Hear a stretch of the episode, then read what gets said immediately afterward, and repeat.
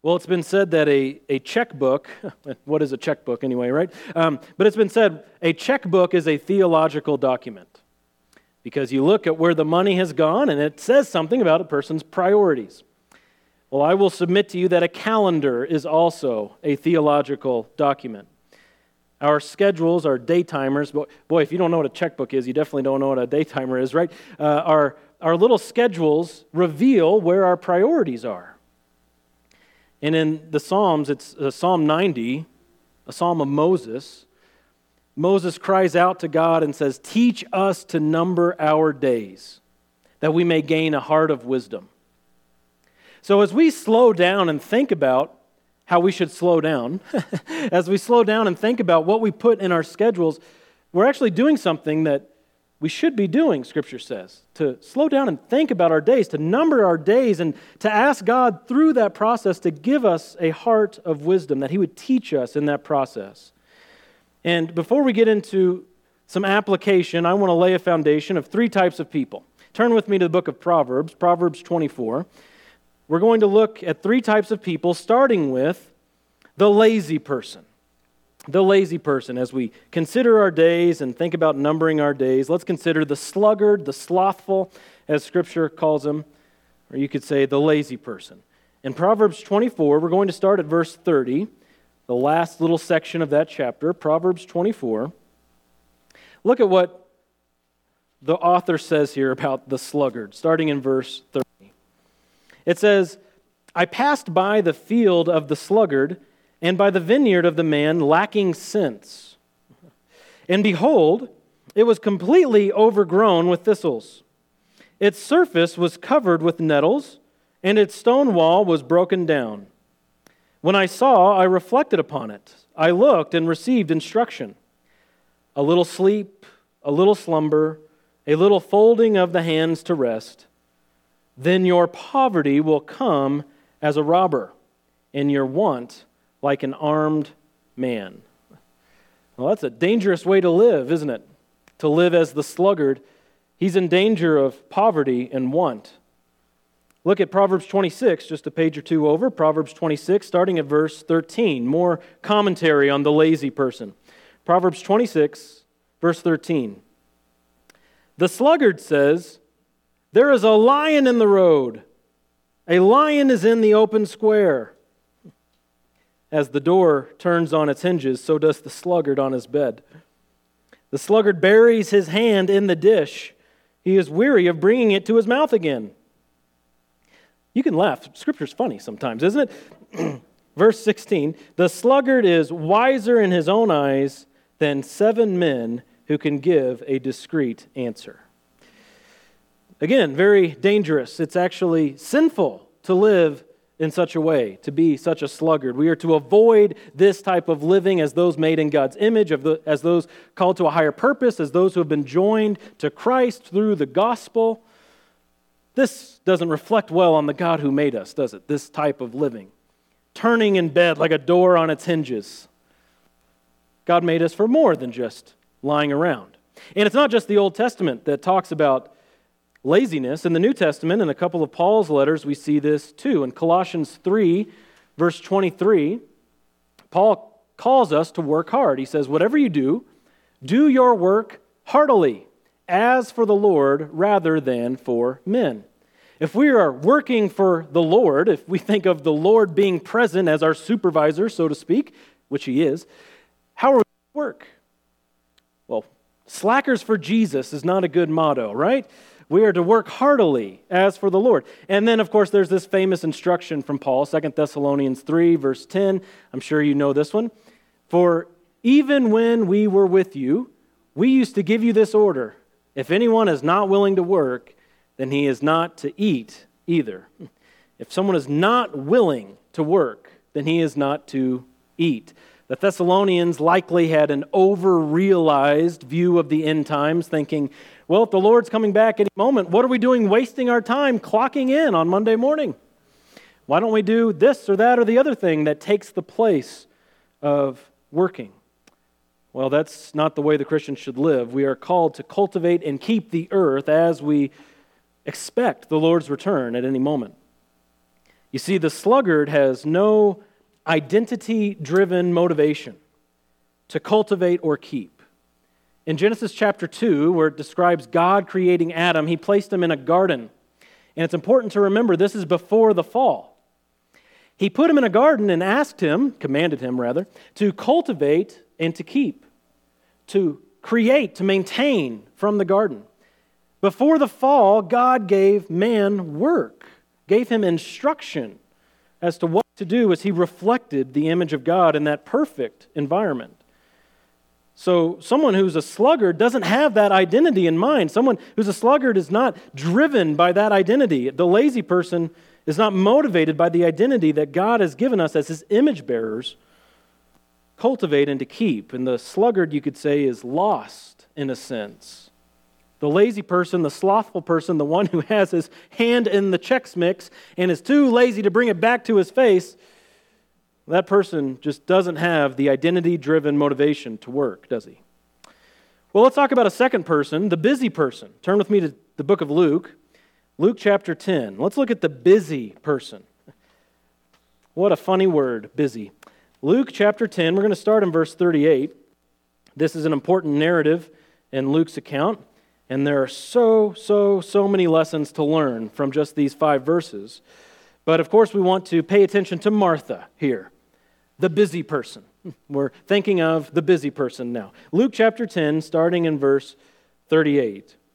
It says, Now as they were traveling, traveling along, he, that's Jesus, entered a village, and a woman named Martha welcomed him into her home. Great start, Martha. Verse 39.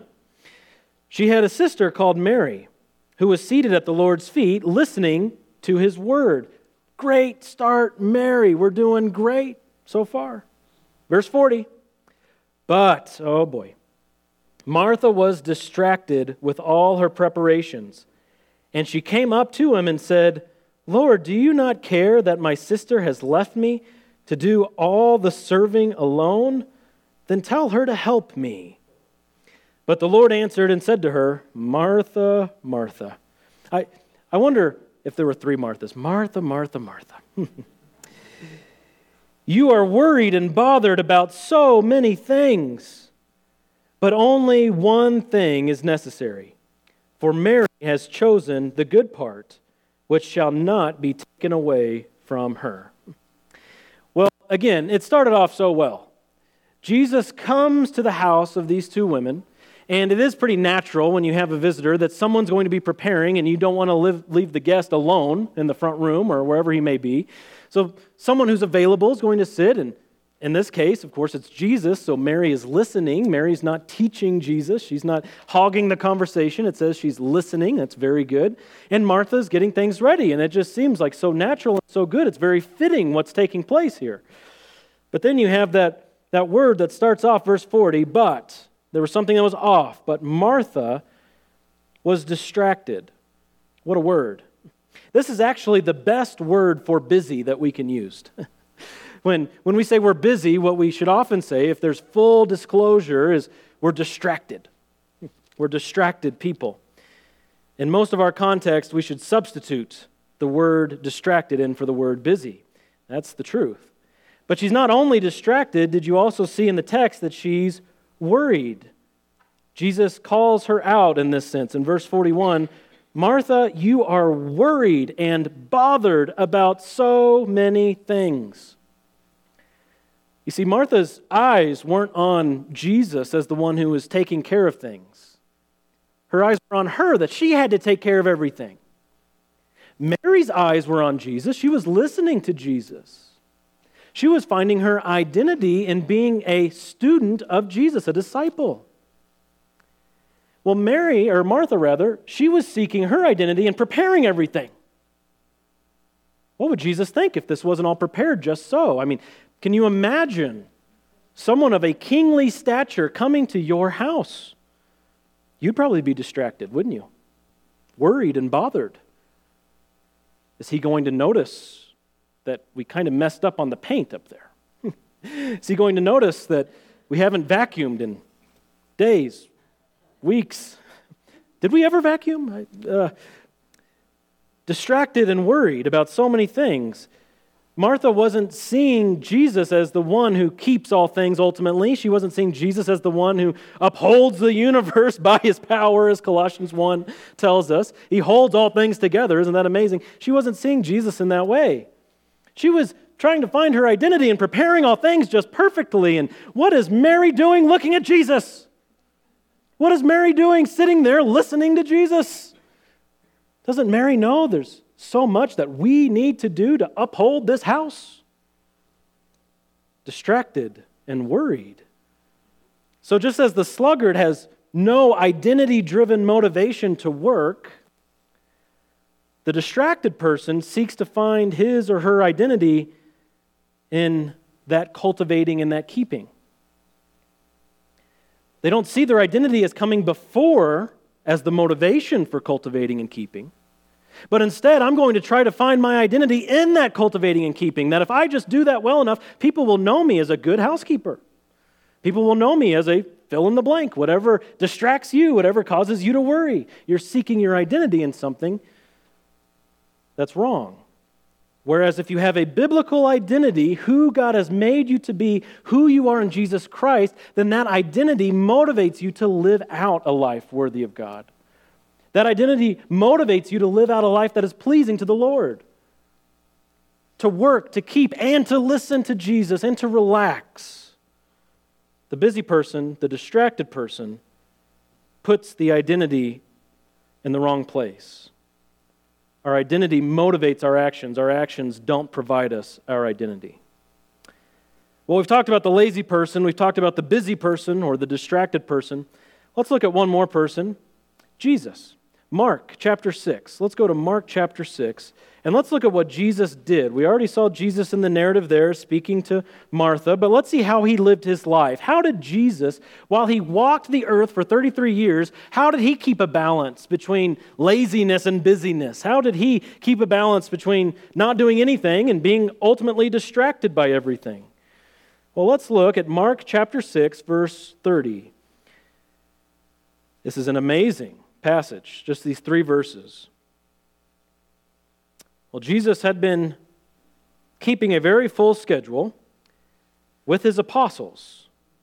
And it says, Mark 6, verse 30, the apostles gathered together with Jesus, and they reported to him all that they had done and taught.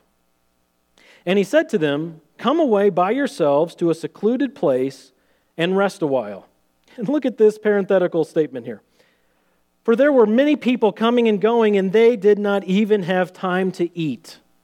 Some of you have maybe had days like that recently where there's the day I didn't even eat lunch, I didn't even eat dinner, whatever it may be. They didn't even have time to eat. So what did they do? They went to Chuck-A-Rama. No, it's not what it says. Look at verse 32. They went away in the boat to a secluded place by themselves. Jesus led his apostles here in seclusion, getting away by themselves, it says explicitly. And of course, if you've read through the Gospels, you've seen Jesus on many occasions get away by himself. He would go be with the Father by himself, he would have alone, quiet time in prayer. Of course, there were many reasons that Jesus had not to get away. In fact, he had a whole earth to reach, right? Here he was in a human body, Every person on the face of the earth needs Jesus. There was a lot of reason that Jesus had to just go, go, go. But he got away. He got away. I love this account from John Piper's life. I love his conclusion. It says John Piper once sat wearily on the side of his bed trying to develop a theology of sleep. After all, he reasoned, we could do so much more for God's kingdom if we didn't have to sleep nearly a third of our lives away. Eventually, though, John concluded, sleep is a daily reminder from God that we are not God. Isn't that so true? Now, of course, Jesus is and always will be God. Yet when Jesus took on human flesh, he did take on certain limitations in his human nature, didn't he? He slept Remember when the boat was rocking, what was Jesus doing? He was sleeping. Jesus ate. Jesus grew, and he even learned, it said in Scripture. He needed to sleep, eat, and get away. His human body was not omnipresent. And he gave us a great example in that human body of what we can do as those who are also not omnipresent. Sometimes the best thing we can do is slow down and get away, just like Jesus. Jesus did not allow himself to become distracted, not even one time. Isn't that amazing? How overwhelmed would we be, finite as we are, proud as we are? How distracted would we be if we had the mission of Jesus on our shoulders? And he didn't get distracted one time. In fact, we can just say plainly following the example of Jesus means slowing down. It means slowing down.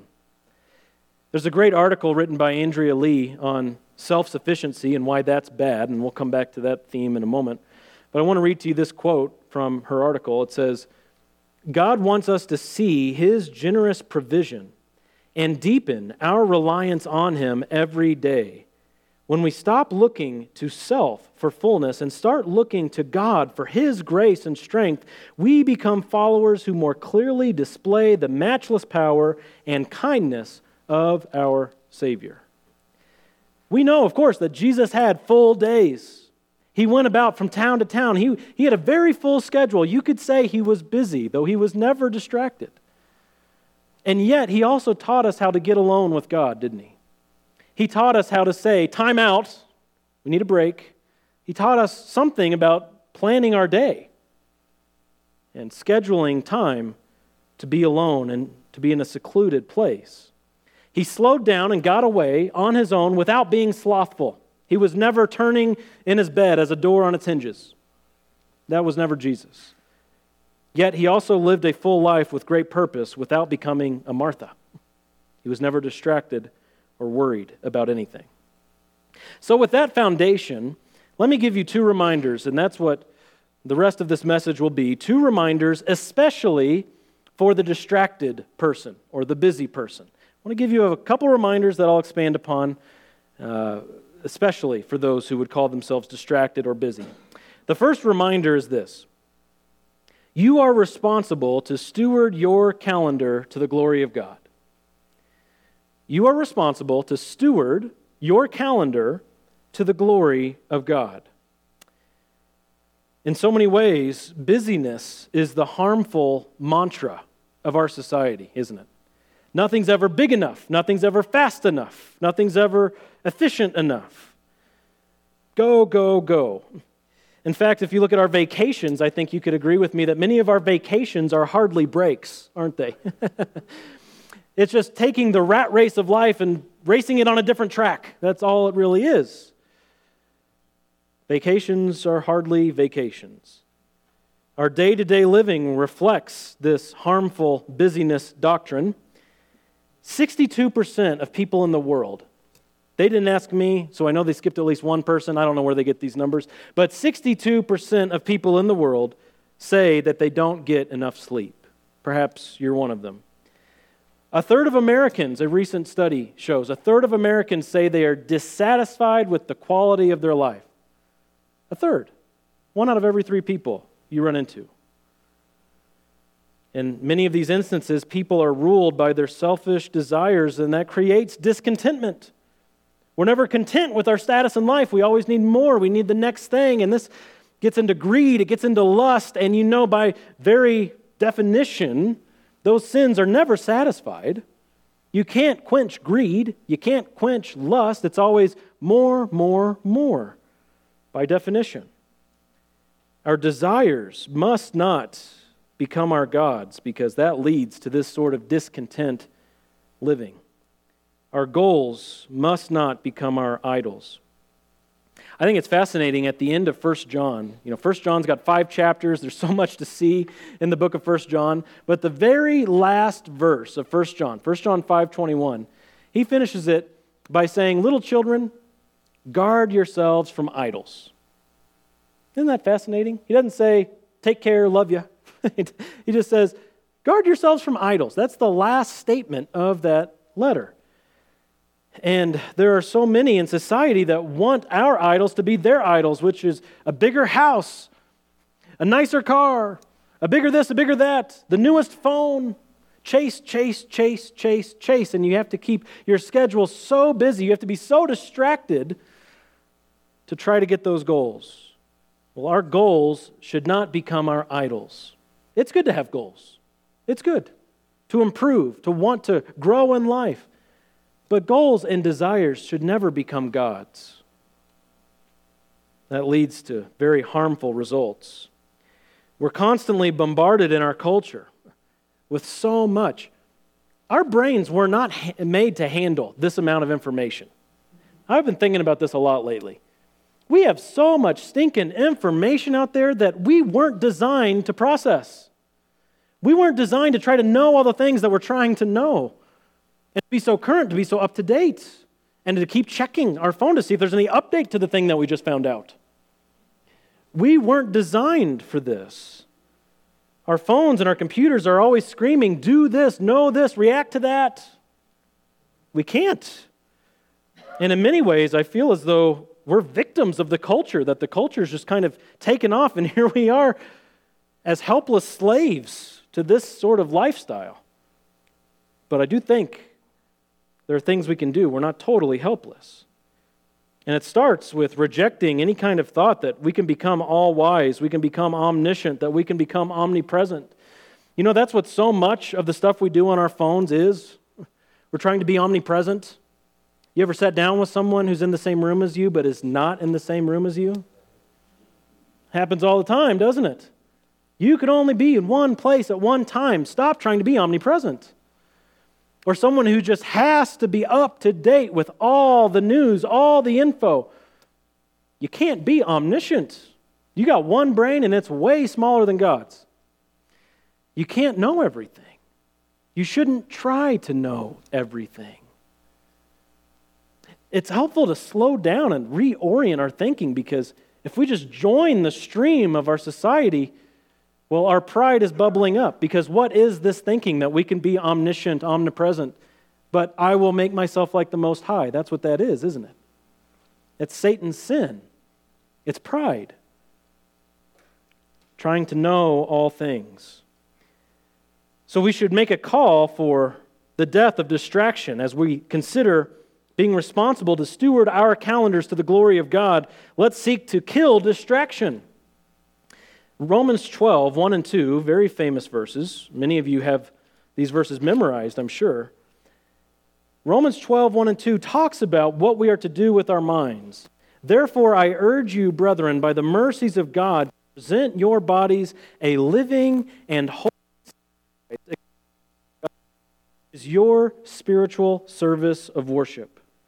And do not be conformed to this world, but be transformed by the renewing of your mind, so that you may prove what the will of God is, that which is good and acceptable and perfect. you you are transformed by the renewing of your mind, not by the distracting of your mind. You're not going to be transformed through distractions. You're going to be transformed as you're renewed by God apart from all of those things that take you away from what you're called to do, how you're called to live. Far too often we are so distracted we don't even notice that we're distracted. This is a call to slow down and to think. We have just one life to live. We have just one calendar. We're talking about how we are to use our time. And 1 Corinthians 10:31 reminds us that whether we're eating whether we're drinking, whatever we do, we do all to the glory of God. We steward our calendar to the glory of God. We manage our time to the glory of God, not to puff ourselves up. You're responsible to steward your calendar to the glory of God. The second reminder that was the first reminder. The second reminder is this you are not defined by your productivity. You are not defined by your productivity. So, this is definitely speaking to the Marthas in the room. you are not defined by your productivity. A full schedule is great. Jesus had a full schedule. Many people in the Bible had a full schedule. A full schedule is great as long as it doesn't define you. Because, trust me, you will be busy if God desires you to be busy. He will give you a full schedule. But hear me out on this Personal productivity should never be the goal. Your own personal productivity should never be the goal, it's the result, rather, of a life given to God. There perhaps are some people who have looked at the life of the Apostle Paul and said, okay, we are to imitate the life of the Apostle Paul. Look what he did. He kept himself so busy. Have you read the book of Acts lately? He was jumping from one city to the next. He was on a boat. He was in a jail. He was doing this. He was doing that. He was writing letters. He was so productive. I want to be productive like Paul. Should we copy his busy life? Well, you're not Paul. And if you're considering imitating his schedule, consider that he was also a tent maker and single. so, unless you're desiring that sort of life, you might want to consider what your schedule should look like differently than Paul's. His tent making and his singleness were directly tied to his schedule. How did he have so much time? Well, he says in 1 Corinthians 7, he's single so he can give all of his time to the Lord. Directly tied to his schedule. But even Paul slowed down. He spent a year and a half in Corinth. He spent three years in Ephesus. He spent lots of time with lots of people that we don't necessarily see in the text. Paul slowed down and spent time with people, looking them in the eyes and caring for them. God will make you busy if He wants you to be. Don't make busyness the goal. And that's because, and this gets at perhaps the most hidden sin, when you make your personal productivity the goal, when you make busyness the goal, it's so easy to fall into self sufficiency. Maybe the most hidden sin that all of us have to deal with self sufficiency autonomy from God, independence from God, thinking that we can do life on our own, that we can make ourselves, that we can build our own lives. So often, when we ask each other, How's it going? we reply with, Good, busy. And I kind of wonder, even just for myself, has busy become our verification of I'm doing what I should do, which is rely on myself? I'm self sufficient, I'm self made, I'm doing what I should. Do we really mean when we say that we're busy that we're sustaining ourselves? Because if so, that is such a harmful and wrong and sinful way of thinking. You see, we are not self made at all. We are grace dependent. We're not self made. Psalm 100, verse 3, one of my favorite verses. Psalm 100, verse 3 says, Know that the Lord Himself is God. It is He who has made us, and not we ourselves. You haven't made yourself. You're not self made. We are the Lord's people, and we're the sheep of His pasture. In that psalm that Logan read for us at the start, Psalm 121, it says that God helps us, God keeps us, God protects us, God guards us. We are not self made. We are utterly reliant day in, day out, every moment of your schedule. You are reliant on God's grace. He's the one who enables you to find your car keys. You realize this? I mean, it gets down to the nitty gritty. He's the one who helped you remember to turn the oven off before you left. We're grace dependent people. We're not autonomous. We're not self sufficient. We thank God for these things, don't we? We should, because we are grace dependent people. You see, busyness often feeds pride because it's so inward focused. You're so focused on doing more and more, thinking that you can. And when we indulge in this manner of living, in this manner of thinking, we can often make others feel bad if they're not as busy as we are. And that's not right either. You see, we, we teach people by the way we talk about our own schedules. We're, we're teaching people something. So we need to really consider how we think and how we speak, that we would never want to give the impression in our own hearts or to other people that we are somehow defined by our productivity that we're somehow doing all these tasks thinking we're going to find our identity in the tasks. It's not it. That's not it. Your ability to accomplish tasks does not add worth to your person. I thought it was a great reminder this morning, just in Sunday school, as Tyler was talking about the judgment that all Christians will have, the judgment seat of Christ. And he made just a, a footnote of a comment That judgment has to do with the quality of our works, not the quantity. The quality of our works, not the quantity of our works. This life isn't about doing all that you can and jamming all that you can into this finite existence that you have. That's not what it's about.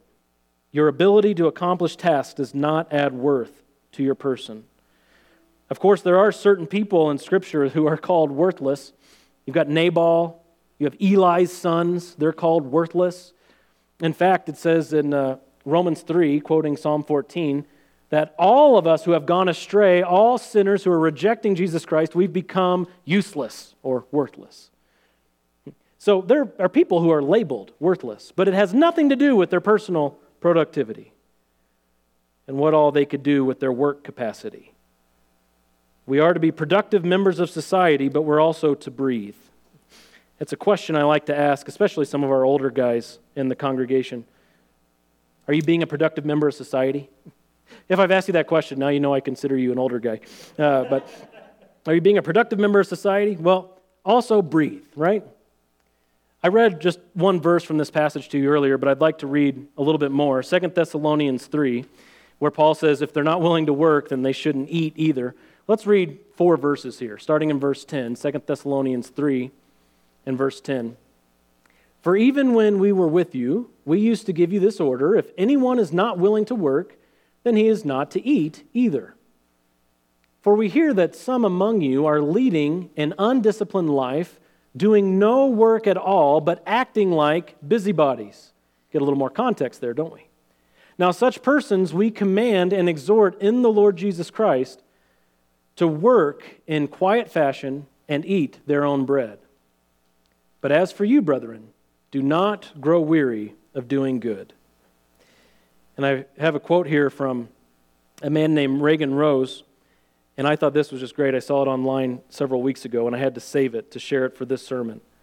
When he talks about Christian productivity, he says this Christian productivity isn't a quest to do everything we can possibly do. Amen to that. It's a quest to be faithful with what God has given us.